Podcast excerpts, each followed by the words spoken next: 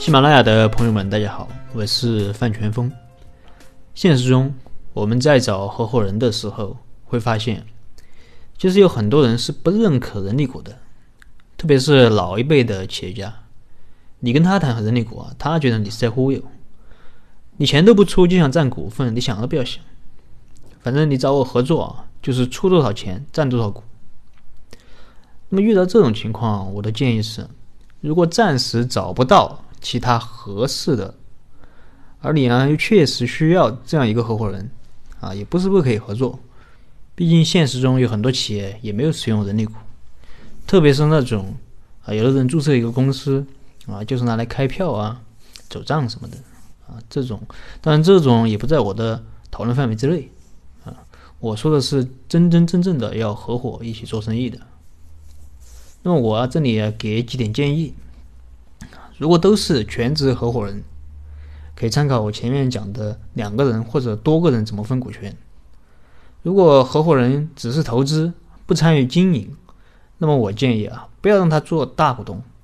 投资人做大股东啊，只要企业赚了钱，肯定要出问题的，而且几乎是没有例外。如果他非要做大股东，而且你也确实缺资金，需要他这样一个投资人。那么你可以去听一下我这张专辑的第十三和第十四期，人字倒挂的破解方案。那么这里啊，我们再来说一下有没有什么变通的做法。比如说你想好了一个项目，那那么你可以先去注册公司，先做着，再找合伙人或者投资人。那么这个时候啊，你就可以适当的溢价。比如说你前期投资了十万或者二十万，那么这个时候你要融资的话。你可以对你的企业估值五十万或者一百万，只要你项目好的话，那么这个溢价的部分啊，它本质上实际上就包含了你的人力股的价值。除此之外，奖金分红也是一个可以考虑的点，看能不能定一个动态的分红规则。这个我后面会详细讲，这里先简单提一下。比如说，一半的利润按照持股比例来分。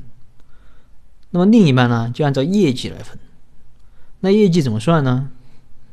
比如说，有的人负责接项目，那么我们可以规定，一百万的项目啊算几分，啊五百万的项目又算几分，然后啊实际做项目的算几分，然后后面负责收钱的又算几分，做售后的又算几分。那么这个实际上就是绩点制。有朋友说，那工资呢？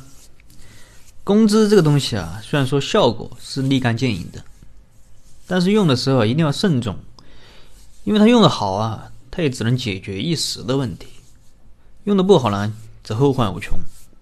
我后面会专门做一期讲合伙人拿不拿工资的问题。好了，今天的分享就到这儿，也希望今天的分享啊对你有所启发。